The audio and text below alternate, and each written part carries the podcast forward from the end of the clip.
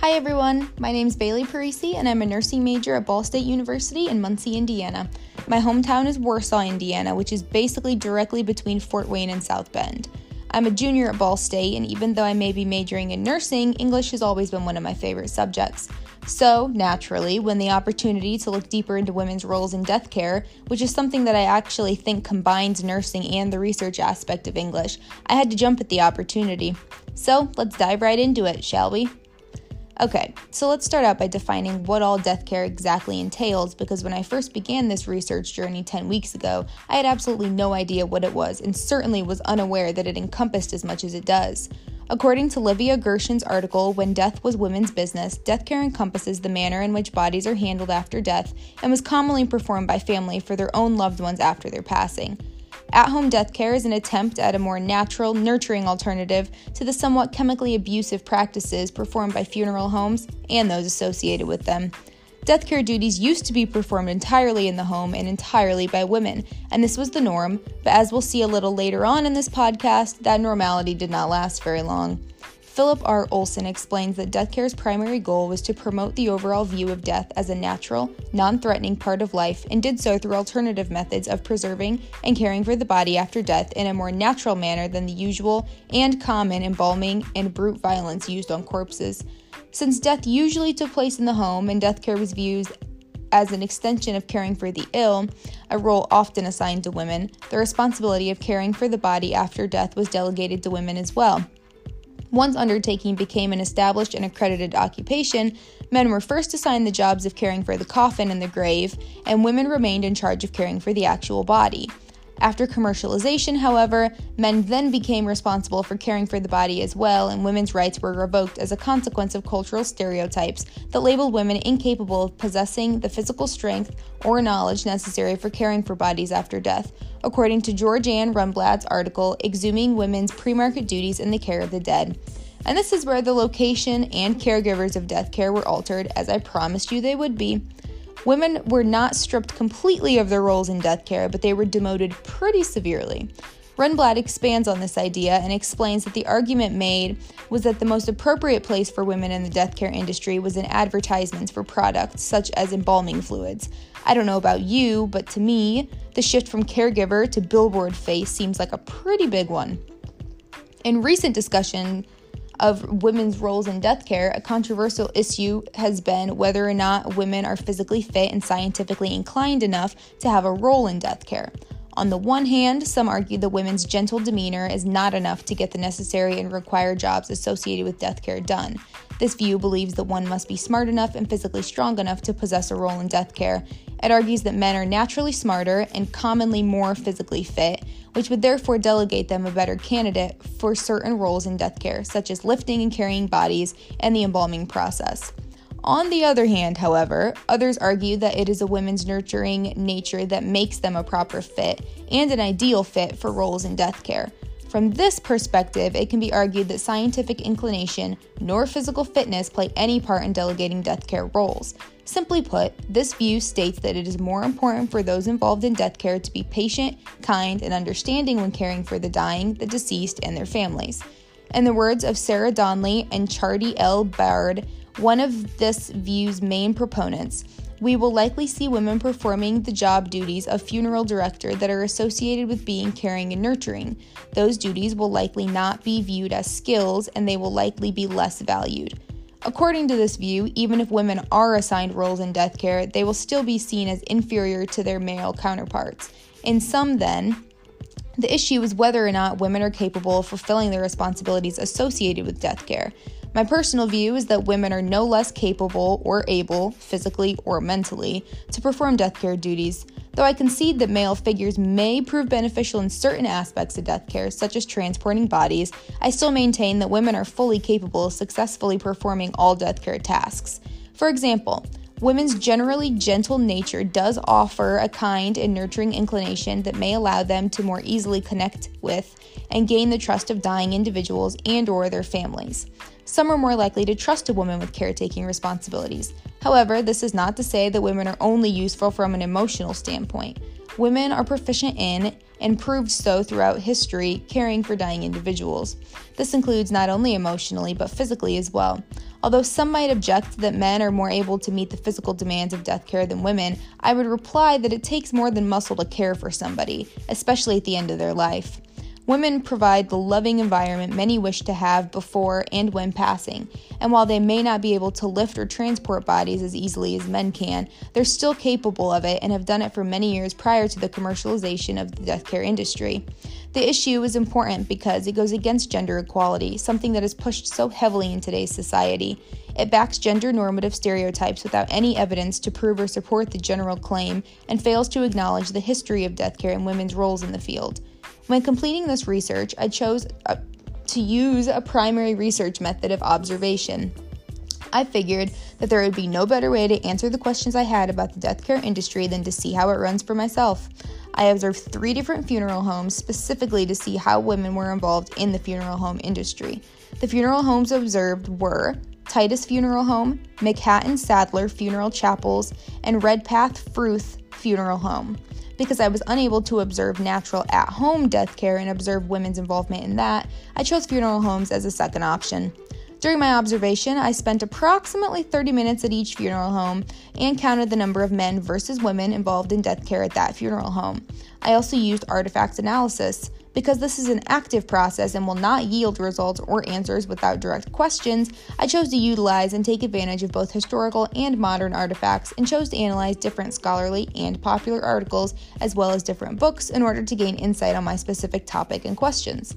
I chose these specific artifacts to analyze because they provide information on death care in the past as well as death care today. Interviews and surveys did not make sense to me in this situation, specifically because the question I'm seeking to answer, why women were removed from death care responsibilities, would be very difficult to answer using either of those research methods. Unless I had access to funeral directors or other individuals associated with the funeral and or death care industries prior to the Civil War, it would seem any answers that I received utilizing either of these two methods would not be credible, as they would sim- simply be opinions and or hearsay. However, observation was not the only strategy that I utilized for this research, as I also completed the three stages of document analysis. Let's look at that a little closer, shall we? For the preparation stage, I researched all funeral homes near me. I also visited the Ball State University Library database in order to find scholarly and peer reviewed articles on my topic. From there, I decided which three of the funeral homes I would visit and for how long I would be observing these different homes. I also decided which articles would be useful to me throughout my research process. I then researched for popular articles and books that discussed my topic, as well as the research question that I had proposed. For the second stage, the review stage, I took notes on my observations from each of the three funeral homes, making sure to know exact numbers for each home. As for the artifact analysis performed, I read and studied the material that I had chosen to analyze. I took note of relevant information in each source, identified questions I had after reading each article, and then went back through each article in order to answer my own questions in order to ensure my own understanding. As for the wrap up stage, I reviewed all of the notes I had taken during my observations. I then reread the abstracts of each scholarly article, the description of each book, and each popular article so that I was able to write brief summaries on each. This made it easier for me to organize both my thinking and my notes. I also organized all requirements for my project as well as the answers I had found to my questions while reading. I chose the observation method because it made the most sense to me when considering the specific questions I had on my topic. It was the simplest way for me to find an approximate man to woman ratio in local funeral homes. I chose artifact analysis method because specifically because of the relevance and benefit that this method presented for my topic. Because the topic I'm researching is a historical one, I knew the artifact analysis would yield the most accurate and helpful results. Surveys and interviews would not be beneficial in my research unless I was able to survey or interview men and women involved in death care prior to the Civil War, something I was not able to do. I could have interviewed or presented surveys to individuals involved in death care today, or even individuals not involved, but their opinion on death care and women's roles in the past would be just that an opinion, not fact. Artifact analysis was, in my opinion, the best and most credible way to conduct research and gather information on this topic. Now, the moment you've all been waiting for, huh? Who's ready for some raw facts and results? Because I used observation as my primary research method, I was able to easily and effectively obtain the results that I was looking for. At the first funeral home I performed my observation at, I counted and recorded three men and one woman involved in death care roles. At the second funeral home, I observed three men and two women, and at the third funeral home, I observed five women and only two men with roles in death care. As for my artifact analysis, the results obtained from this method were also very straightforward. Let's get some facts straight first, huh?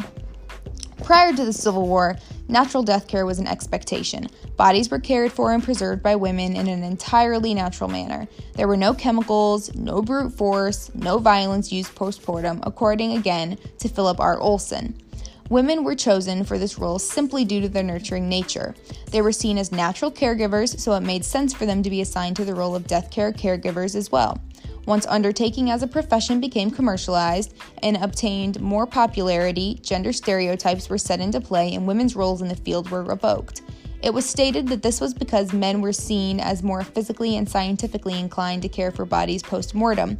The number of women involved in death care continues to decrease until 2015 when the National Funeral Directors Association, or NFDA, released and announced its most recent list of trends in the funeral industry, according to Patricia Hartley's article, Women in Death Care Coming Full Circle in the Funeral Service.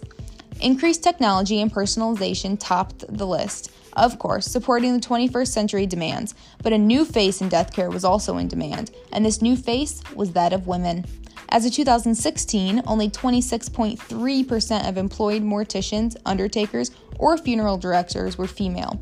Recently, however, that number has risen to around 57% per Hartley. Women in the field have begun supporting each other, and it has been stated that death care has really come full circle. So, let's sum up what we've learned thus far because the information in this podcast has definitely not been scarce. Let's create a Women in Death Care for Dummies, if you will. There's no denying that the industry and concept of death care as a whole has changed over the years, but it may not have changed quite as much as one may think. Prior to the Civil War, death care was an act that took place solely in the home and was performed mainly by women. Women were originally designated roles in death care because of their naturally nurturing nature. Dying was historically seen merely as an extension of caring for the ill, a role commonly assigned to women, so the roles of death care were also assigned to women. After commercialization of the industry, however, this changed. Men soon became the sole caretakers of the dying and deceased. This was because of gender stereotypes that labeled women as unfit for the position, arguing that men were more physically fit and scientifically inclined, both factors that would allow them to perform death care duties better than women. The male takeover of the profession lasted many years. However, a 2015 study revealed a desire for women once again in the death care field. In order to get a better first hand look at women's roles in death care today, I conducted a study in my hometown, Warsaw, Indiana, which observed and examined women's participation in three different local funeral homes. The yielded results supported the claim that women are beginning to make a comeback in the death care field. Although across the three funeral homes there were still more men total involved in undertaking than women, women's involvement in the industry has increased since the initial commercialization of the industry. The results obtained in my research proved to be both very important and very useful when considering the main research question proposed why exactly were women removed from the role of death care in the first place, especially considering the great success that had been presented in the past with women's role in the field. The number of women in death care decreased dramatically following the commercialization of death care in the death care and funeral industries. Women were seen as unfit, both physically and mentally, to care for individuals post mortem, and the role was turned over to men, with women left to serve merely as attractive objects, used to advertise equipment and products utilized by men in the funeral industry. Today, however, women are making a comeback in the field and are redesigning the death care industry, proving to themselves and others that women are capable of this role, and they always have been. Now, if you stuck with me through all of that information, I give you an electronic pat on the back because unless you've looked into this topic before, that was a lot of information I threw at you. I personally find it inter- interesting how women's roles in death care really seem to have come full circle. I suppose us women have always known our worth, and now the rest of the world is finally figuring it out, huh? Anyways, thanks again for sticking with me, and it's my hope that you gained some useful knowledge on the topic, even if you weren't necessarily looking for it. Use it at family gatherings or parties as conversation starters if you'd like, or put it in your back pocket for a rainy day if you prefer to go that route. Either way, thank you again and so much, and have a great rest of your day, guys. Bye.